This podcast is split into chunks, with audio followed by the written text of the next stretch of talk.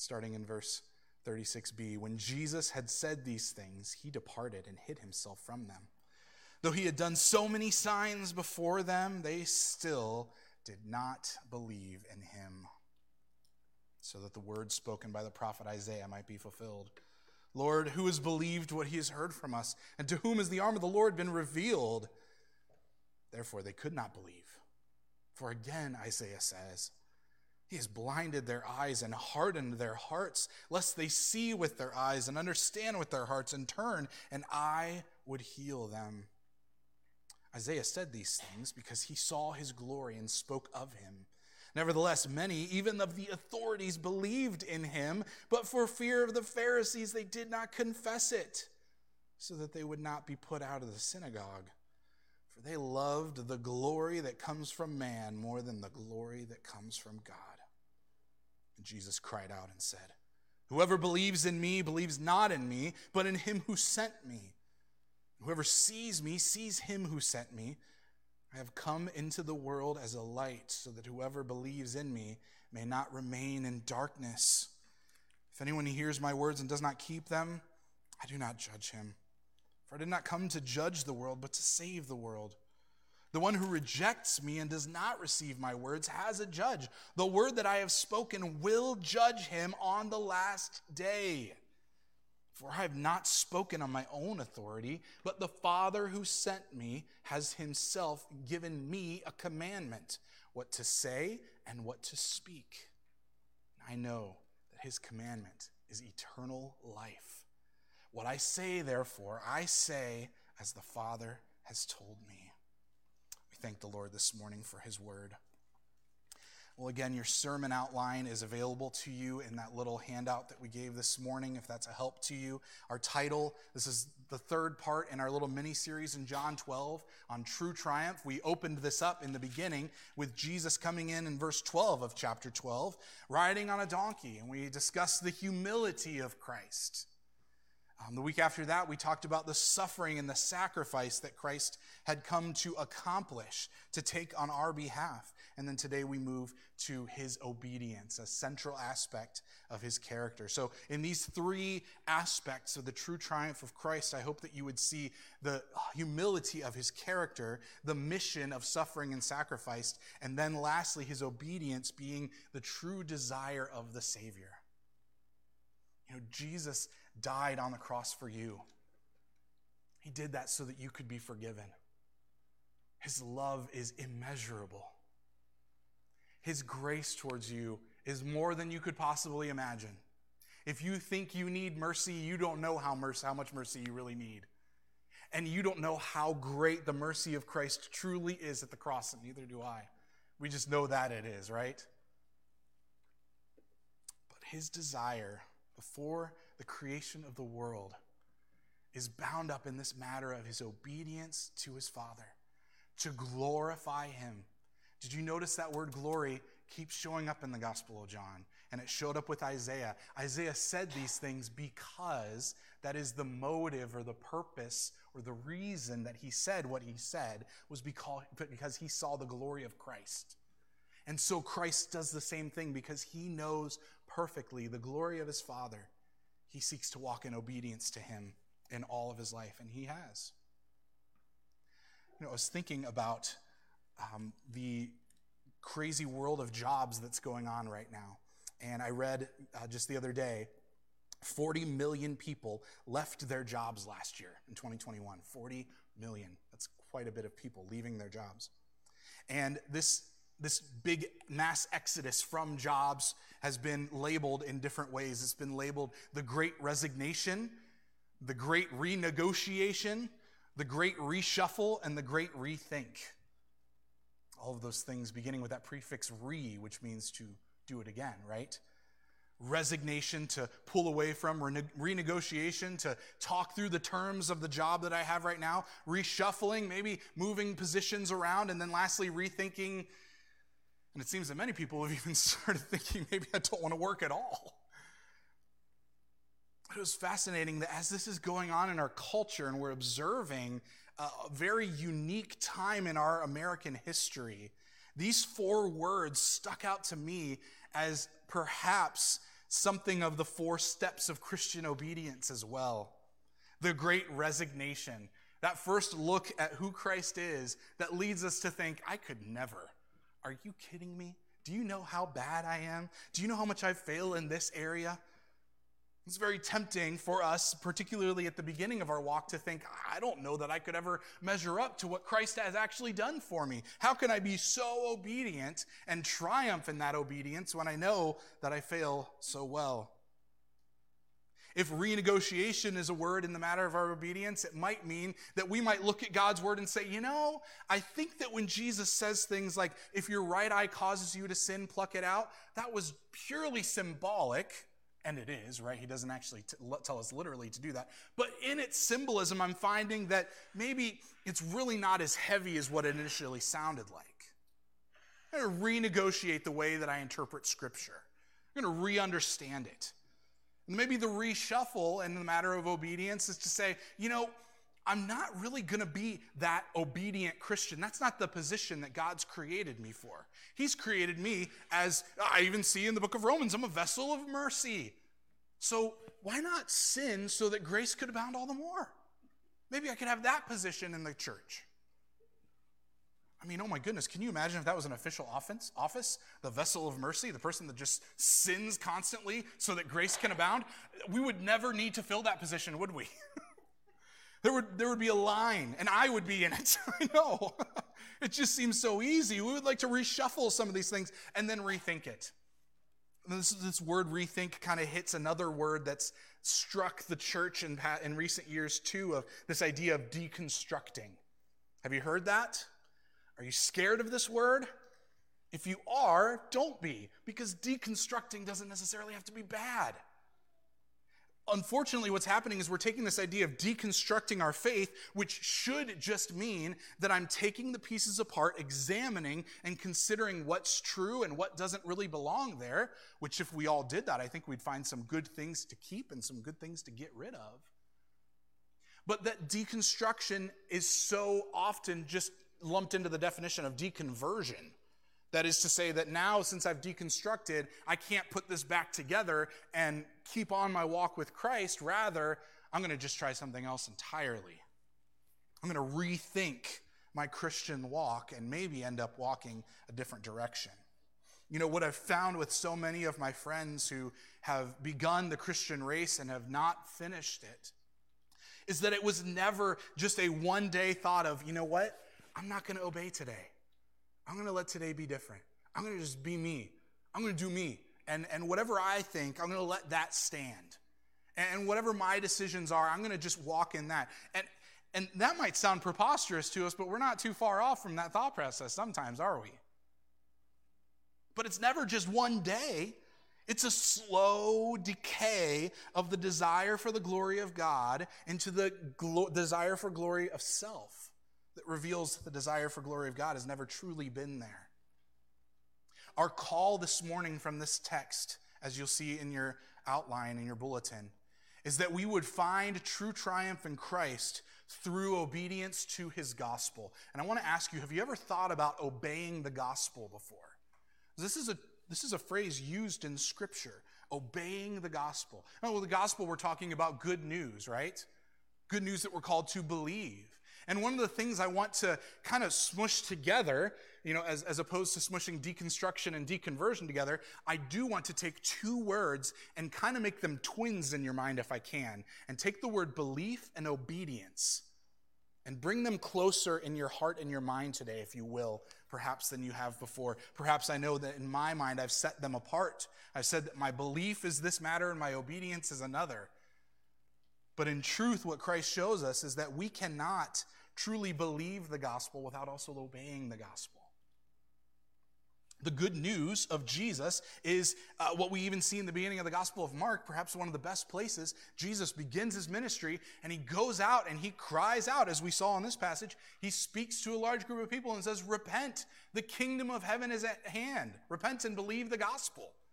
There's a command there. The, the matter of obedience is at the heart of the gospel, though, and this is where it's going to get tricky, we're not going to be a part of Christ because of our own obedience or because of our own works or righteousness. okay? Think back to John chapter 3.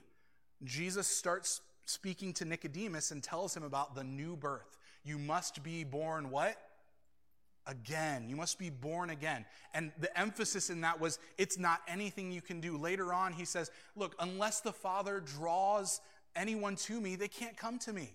So your starting point is not a matter of obey the gospel, but regeneration, that work of being born again, happens prior to the obedience of the gospel.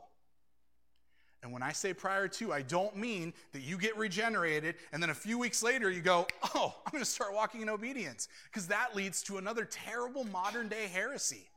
And we mentioned it before that we can make Jesus our Savior today so we can go to heaven. And then sometime down the road, we might say, you know what? I think He actually wants me to do something and my life isn't really my own. You need to realize that at the point of conversion for that conversion to be true, right?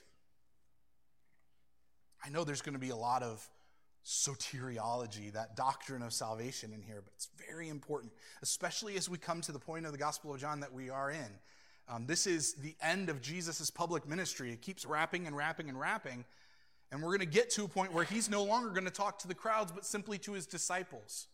And you might think, I know what he says. I know he talks about foot washing. I know he talks about loving each other. There's a lot of simplistic things. But what we're looking at today is the easier stuff than what he says specifically to his disciples because obedience is so central. Yeah, we're going to see in the coming weeks that Jesus washed the feet of his disciples and he said, As I've done to you, so you should do for each other. And some Christians take it literally, and that's not the worst thing, except washing feet kind of sounds stinky. But the idea is to say, can we humbly obey the command of our Savior and even sacrifice uh, something of our own self for our brothers and sisters in Christ? That is the deeper thing. That is why Jesus says, no more crowds, just the disciples. In fact, just the 12. And we're going to huddle in here and I'm going to tell you some deep things about what life in Christ really is and about what I'm about to do. So that's coming forward. So if this sounds heavy, you have a lot of Bible study to do this week. I know I do. what we see in this passage is the clear example of Christ's obedience and the clear problem of our disobedience. We must obey the gospel. Isaiah 53 and Isaiah 6 are quoted here by John in this first section, verse 36b through 43 where he kind of explains what's been going on with these non believers for this entire book. And he uses a very difficult passage. This is the condition of the unbelieving heart that hears the word but doesn't receive it. What is that like? It's like seeing but not perceiving. Verse 40 says that God has blinded their eyes and hardened their hearts lest they see with their eyes. How are we supposed to understand that? Well, he's talking about people who have Earlier, verse 38, John quotes Isaiah Lord, who has believed what he's heard from us, and to whom has the arm of the Lord been revealed? Now, this has been going on, but people haven't been receiving it. And so, in God's divine, sovereign plan and wisdom, he takes a startling action. We'll look at that a little bit later. But right now, at the front of this, I want you to be thinking first about the command of the gospel message the content of the gospel message and the consequence of the gospel message. First, the command, we see this in verses 46 and 47. I have come into the world as a light, so that whoever believes in me may not remain in darkness. Verse 47 If anyone hears my words and doesn't keep them, I do not judge him, for I did not come to judge the world, but to save it. But then he goes on later on to say, Judgment will come, and it will come by on the basis of whether you've received the word. So notice already, I'm trying, what I said earlier is I'm trying to do what Jesus has done, which is taking this idea of believing and keeping or obeying and making them into very close siblings here in our minds. We cannot truly believe without obeying. We cannot truly receive and believe the words of Christ if we do not keep them, if we do not treasure them. Why do you think I go through that perhaps annoying spiel every Sunday morning? This is the most important thing we're going to do. Because I want you to keep the Word of God. I want that to be valued in your hearts. Even if you roll your eyes a little bit in your mind, you go, the most important thing you're going to do. That's okay. Do you value? Do you keep the word of God in your hearts? Do you protect that message of the gospel, the command of it, to preserve it, to obey it? And then the content of the gospel message we see as well the loving commandment of eternal life. Go to the end of the passage. Uh, in verse 50, I know that his commandment is eternal life. Isn't it fascinating? Eternal life, something everyone on the face of the planet, if they were asked, would say, Yes, I want that. Why? Don't want to die. Cultures, since the beginning of time, have been looking for a way to eternal life. And when we come to the idea of commanding from God to his people and the matter of obedience to God's word, it is one of the easiest things that just turns people off. I don't want to worship a God that I have to obey.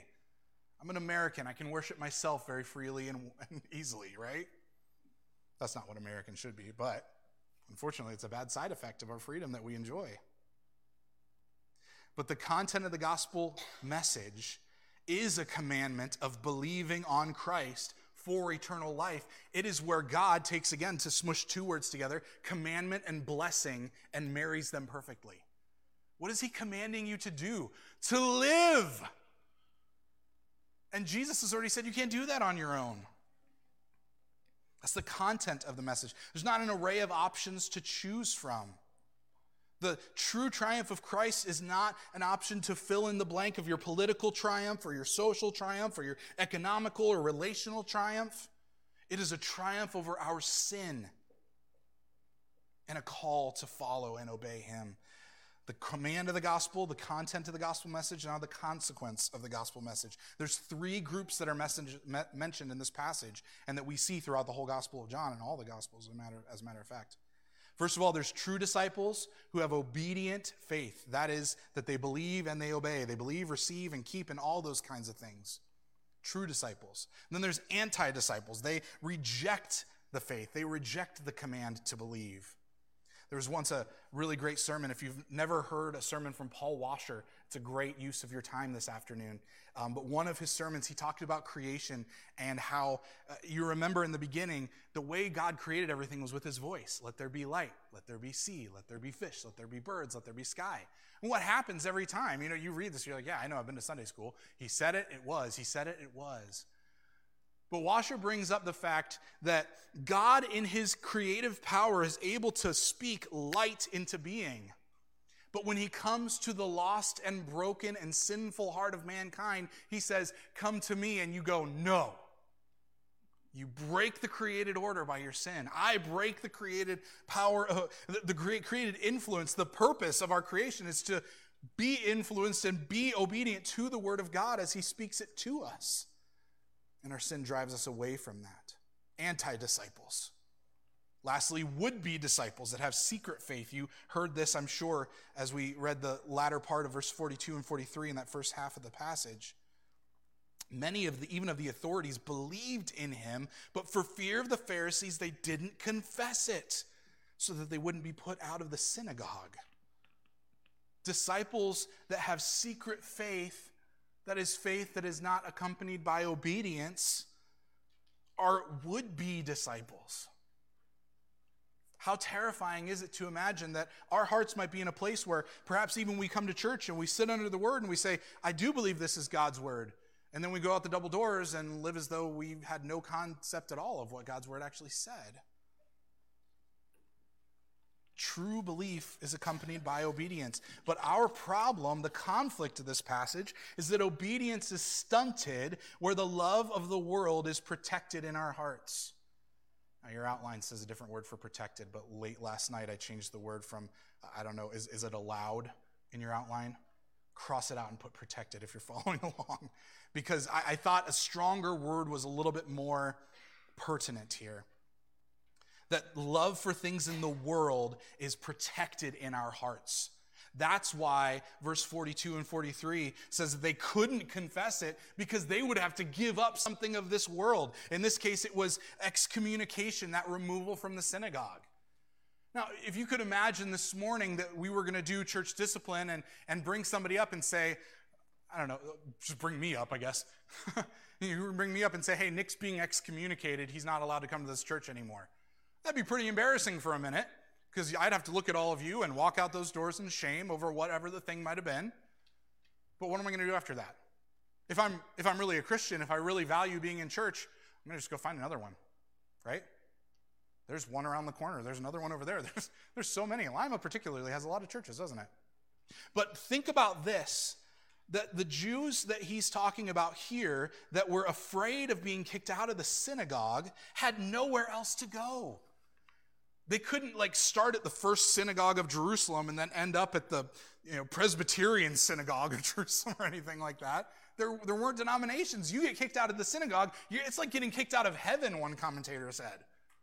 The view, it was so difficult to imagine getting kicked out of that group because in your mind it was to be kicked out kicked away from who god is. But jesus says whoever believes in me believes not in me but in him who sent me.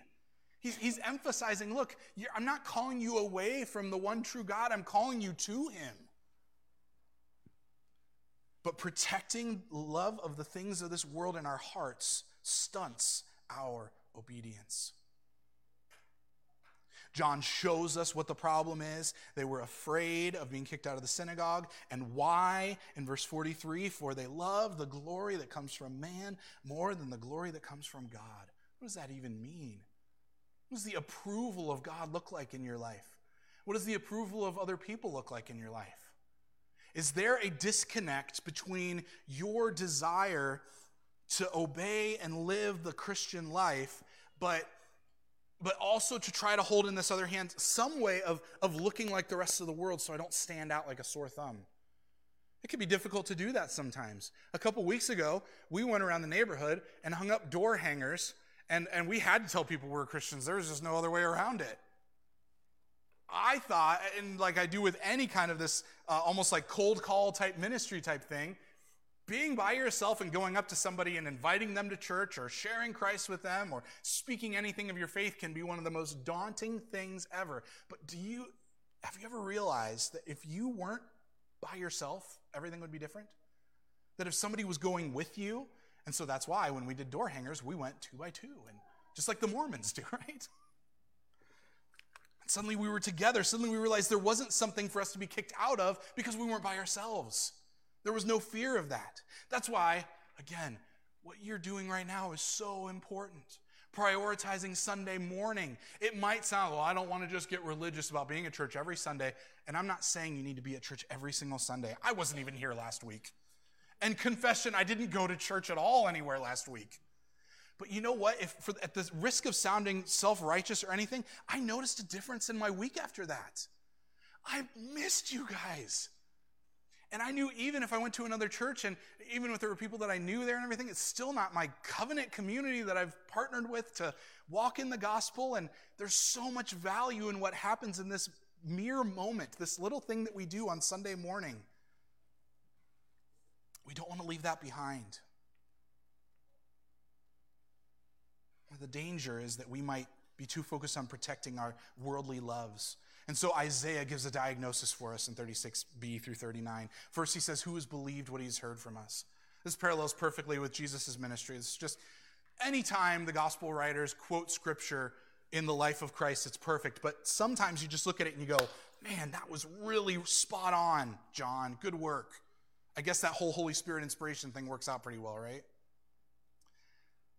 But Isaiah says, Who has believed what he has heard from us? This parallels perfectly with the teaching of Jesus, how he repeats things and builds them up through the Gospel of John. And we see every time, almost every time in John's Gospel, he teaches, and there's always a group of people who didn't believe. There's always a group of people who were unwilling, and perhaps even like Nicodemus, who would say, Boy, no one can do these signs that you do unless God is with him. But Nicodemus didn't follow Christ, he saw him for what he truly was and he became a would be disciple. Have you watched The Chosen? There's a great scene with Nicodemus um, leaving a little bag of money for Jesus and his followers, and Jesus picks it up and he kind of thinks about Nicodemus. He says something to the effect of, You were so close. And then the camera pans around, and, and this is all, you know, fictional, but it's, it's a good illustration for it. You should watch this show. Nicodemus is around the corner and he's just in, he's broken down. He knows what he's supposed to do, but he can't bring himself to do it because he's protecting worldly loves in his heart. Who has believed what he has heard from us. Secondly, to whom has the arm of the Lord been revealed? This is a reference to the miraculous works of Christ. There's a fulfillment in the miraculous works of Christ. All the things that he's done. Think about chapter 5, my favorite one, feeding 5,000 people. How fun would it be as a disciple to say, hey, you guys don't have to go home. We're going to feed all of you. With what? With this kid's lunch. Amazing. And yet they had these worldly loves in their hearts, and they, they looked at Jesus and said, There's a guy we could make king, and he could knock out Herod and knock out Rome, and we could make paradise here on earth and enjoy all the sin that we want to take along with it. So Jesus withdrew from them, just like he did in the beginning of our passage today. Judgment on unbelief is the response to these things. The diagnosis is set. People haven't believed what they heard. They haven't seen with spiritual eyes what Christ has truly done. And so in verse 36 and verse 40, we see the judgment. We see that those who blind themselves are then blinded by God. Those who harden their hearts, God hardens them again. That's a tough one. I'm not going to pretend to be like, oh, it all makes sense and don't worry. This is hard. But this is what God does in some cases. Do we know what hearts around us might be double hardened? No, we don't know. But we know very clearly that at the final judgment that Jesus mentions in this very passage, there will be many to whom God will say, Depart from me, I never knew you. And those will have no excuse to say, Oh, but you didn't give me a chance. Or, no, I gave you a chance and I also gave you what you wanted. You wanted away from me, so I gave you a way to be away from me. It's difficult. But rather than keeping the word that they hear, the rejecter throws the word out. This, this isn't something, again, that we can see. We can't see the hearts of people and know, oh, you're one of those double hardened type people. And that's by design, folks. That's not just a consequence of your lack of omniscience. That's not just because God can and you can't. God has made an intentional inability for us to not be able to tell who's going to believe or who's not going to believe. So that what? So that we will obey the gospel and proclaim it to each other, regardless. And so that that person in your life that you think they will never come to Christ, or they seem to have come to Christ and now they've completely gone off the rails, and I know they'll never come back on the rails that person, you have no clue how far they are away from God. We say it all the time. And, and I want, sorry, I should be more gentle on this point because we do talk about, boy, this person's so far away from God. But the truth is, we don't really know how far they are. They could be one word away from true faith in Christ. Do you realize that? It may be your word, it may be the word of another person, but we don't know how hardened hearts are or how blind they truly are. But we do know that in our own lives that we see that if we reject the word of God and make decisions apart from it, those little decisions build up into bigger decisions and may in fact stunt our obedience, our growth, and our holiness. And it may be the work of the Spirit this morning to reveal that in our hearts. I know that's not a fun thing. That's not a, you know, you walk out of church with your head held high because, hey, everything's awesome we may have to realize the conviction the Spirit wants to do in our hearts so that we can walk in faithfulness. And there is a serious matter of judgment to consider. Look again with me at the end of our passage in verse 46 through 48. Jesus says, I have come to this world as light so that whoever believes in me may not remain in darkness. This is very familiar to a few passages back in verse 35. The light is among you for a little while longer. Walk while you have the light, lest darkness overtake you. Now, he says, whoever believes in the light, in me, may not remain in darkness. They come out of it. They come out of disobedience. They come out of protecting worldly loves. And they find the true triumph of Christ. If anyone hears my words and does not keep them, I do not judge him. Boy, that's a great postmodern verse to take out of context, isn't it? Wouldn't we love to just say, hey, I don't judge him? And also, Matthew, judge not lest you be judged. To use another great Paul Washer quote, he said, when people tell him, judge not lest you be judged, he says, twist not scripture lest you be like Satan. which is funny and terrifying at the same time, which pretty much sums up Paul Washer's preaching ministry. Um, and good, too, sorry. It can be scary, but it can also be funny. Judgment is serious, though. It, it is going to come. He says, No, I'm not coming to judge right now. I didn't come into the world right now to judge it, but to save it. The day of salvation is today. But in 48, he says, The one who rejects me and does not receive my words does have a judge. What is the judge? The word that I have spoken will judge him on the last day.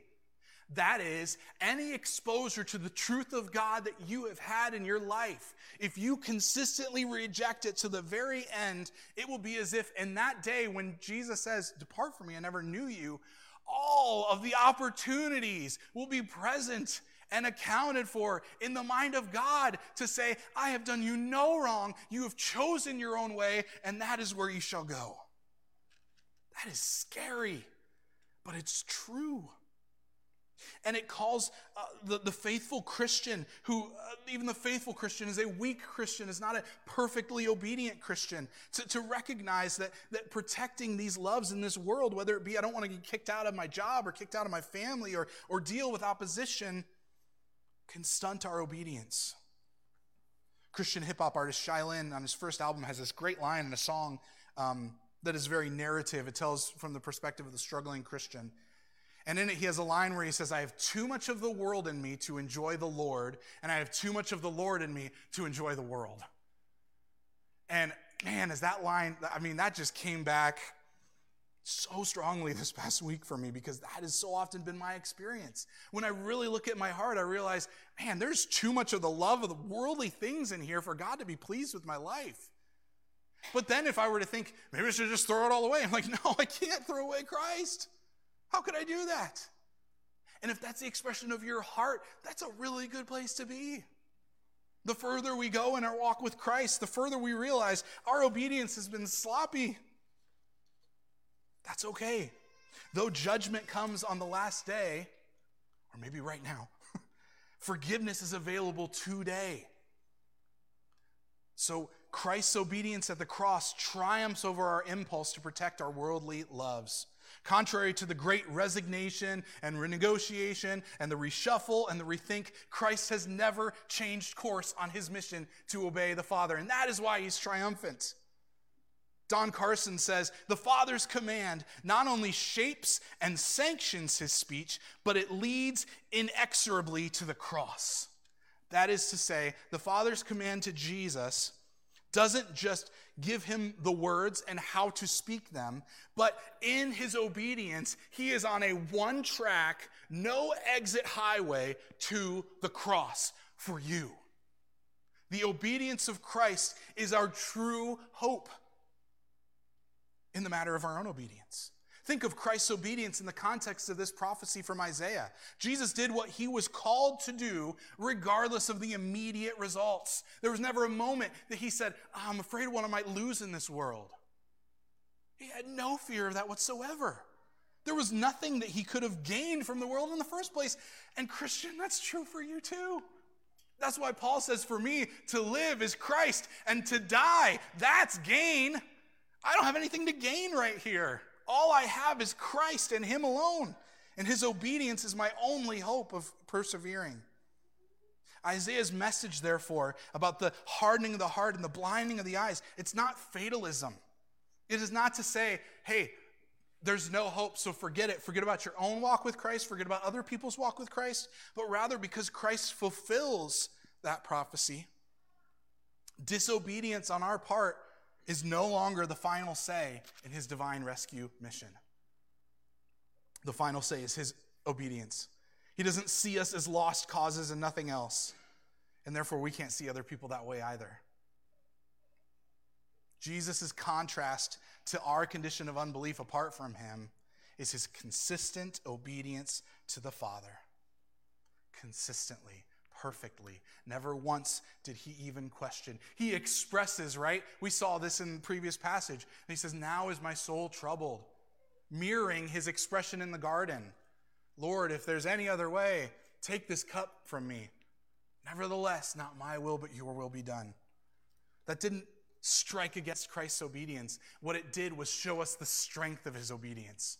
Because when he saw what was truly going to happen at the cross, not the nails, not the thorns, not the suffocation, but the wrath of God being poured out upon him, he said, If there was another way, I would take it in a heartbeat.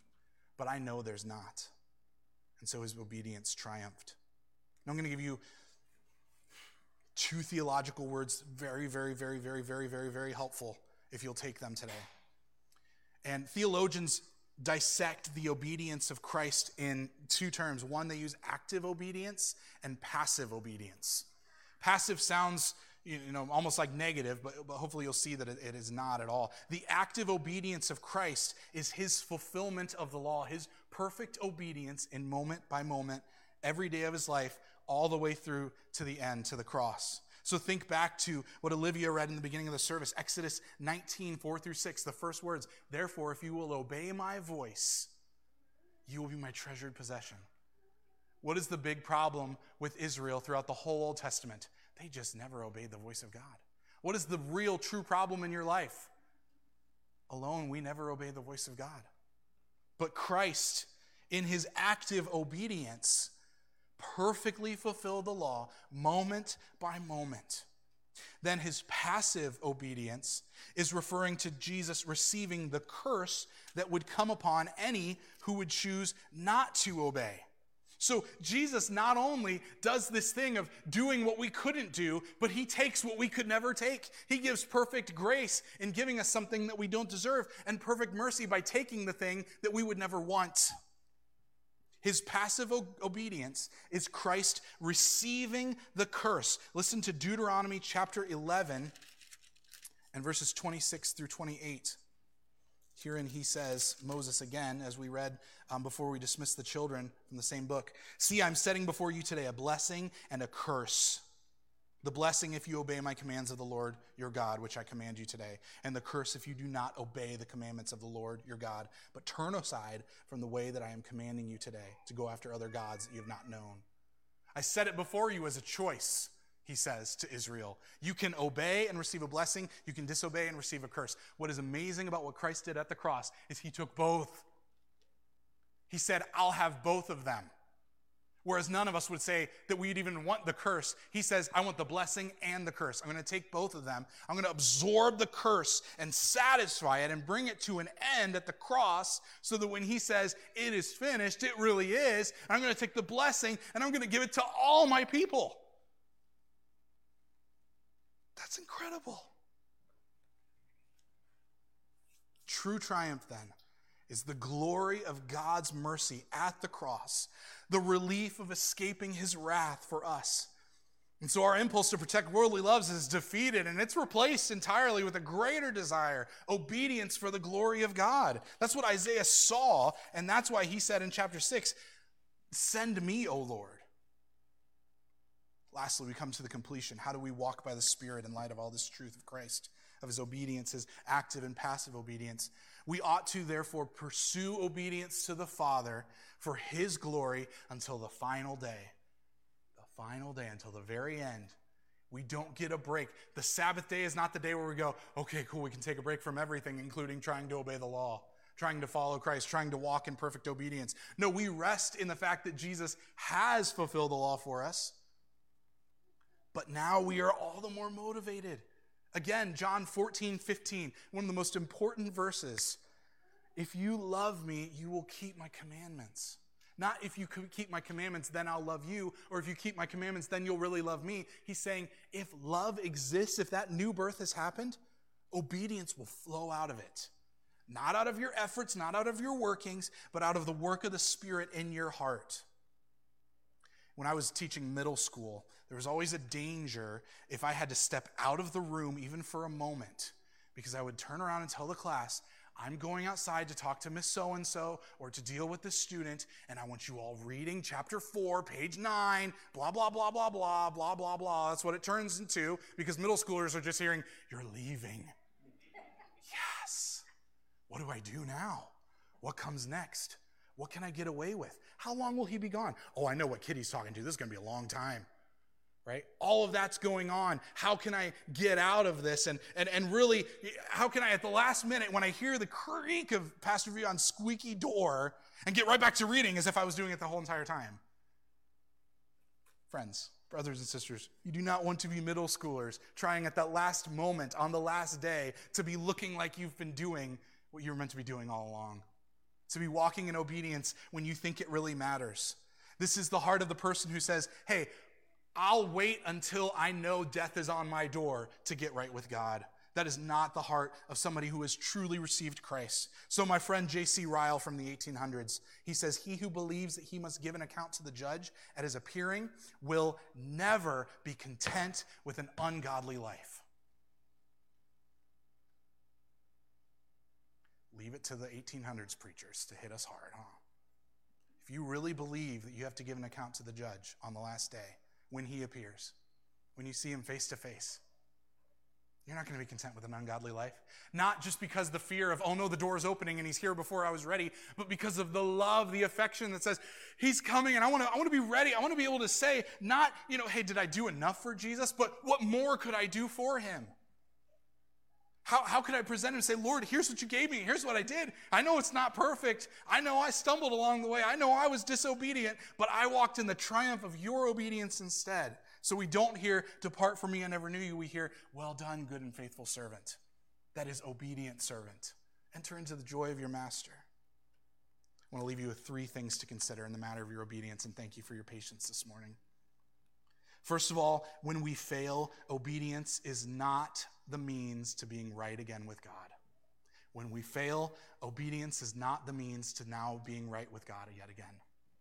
We don't say, Boy, I missed church. Boy, I didn't read my Bible. Boy, I said that cuss word again. Boy, I was mean to my wife or my dog or my kids or my neighbor. I'm going to go do something for God and make up for it, right?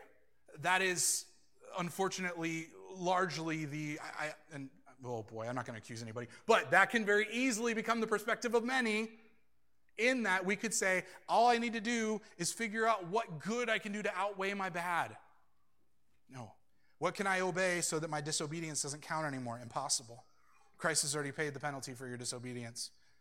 When we fail, it's not the means to being right again with Him. So just as we trusted Him at the beginning, so we trust Him to the end. Instead, cling to Christ's obedience, Christian.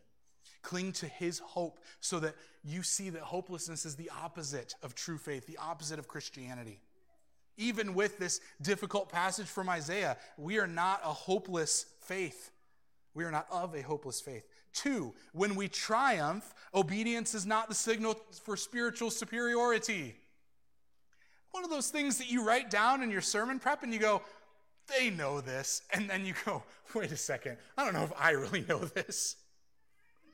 And the rule, I'm just saying, the rule that I hear so often is if you need it, everybody needs it. So you're stuck with me, sorry. When we triumph, obedience is not the signal for spiritual superiority. It's very difficult for me when I come to these two steps to not walk down in despair or in pride. You know, despair, oh my goodness, that sermon, oh, that the, this, the thing I said, or man, that was really great. There's a lot that goes on in this little period of time. If you're interested, watch and see and guess which one you think I'm walking down in or what, what the temptation might be. But when we triumph, when we think that things are going well, obedience is not the signal for spiritual superiority to say, hey, I'm better than I ever was before, and maybe even better than that other person that I know about who really needs to work on their obedience. Rather, take the whole true triumph of Christ. His humility as we saw him coming in on a donkey, his suffering and sacrifice, the mission that clearly lay before him, and then lastly, his obedience. Defeat sin and loose yourself of those worldly loves that perhaps you're protecting. To look accomplished, to, to look successful, to look smart. Thirdly and lastly, when we speak, obedience is not unimportant to our testimony. It was Jesus' last cry to the crowds, his own testimony. What I'm bringing to you is not mine, but the Father's. So we have a mirrored um, situation in our own testimony as well. What I bring you is not a religion I made up of my own, it is simply me saying, here's what I know that he has done for me. Obedience, though, is not unimportant to our testimony because our lives will reflect whether we really believe what we say or not. That is essential. Our testimony can either be bolstered by our obedience or called into question by it.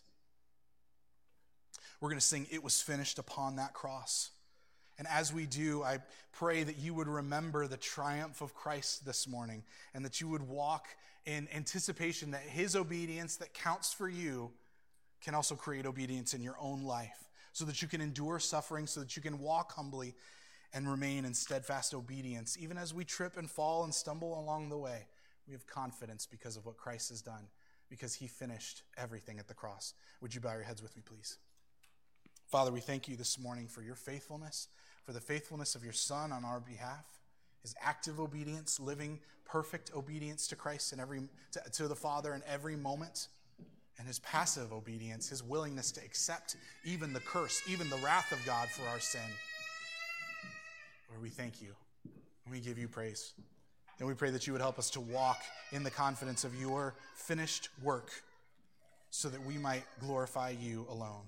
We thank you for it in the name of Jesus. Amen.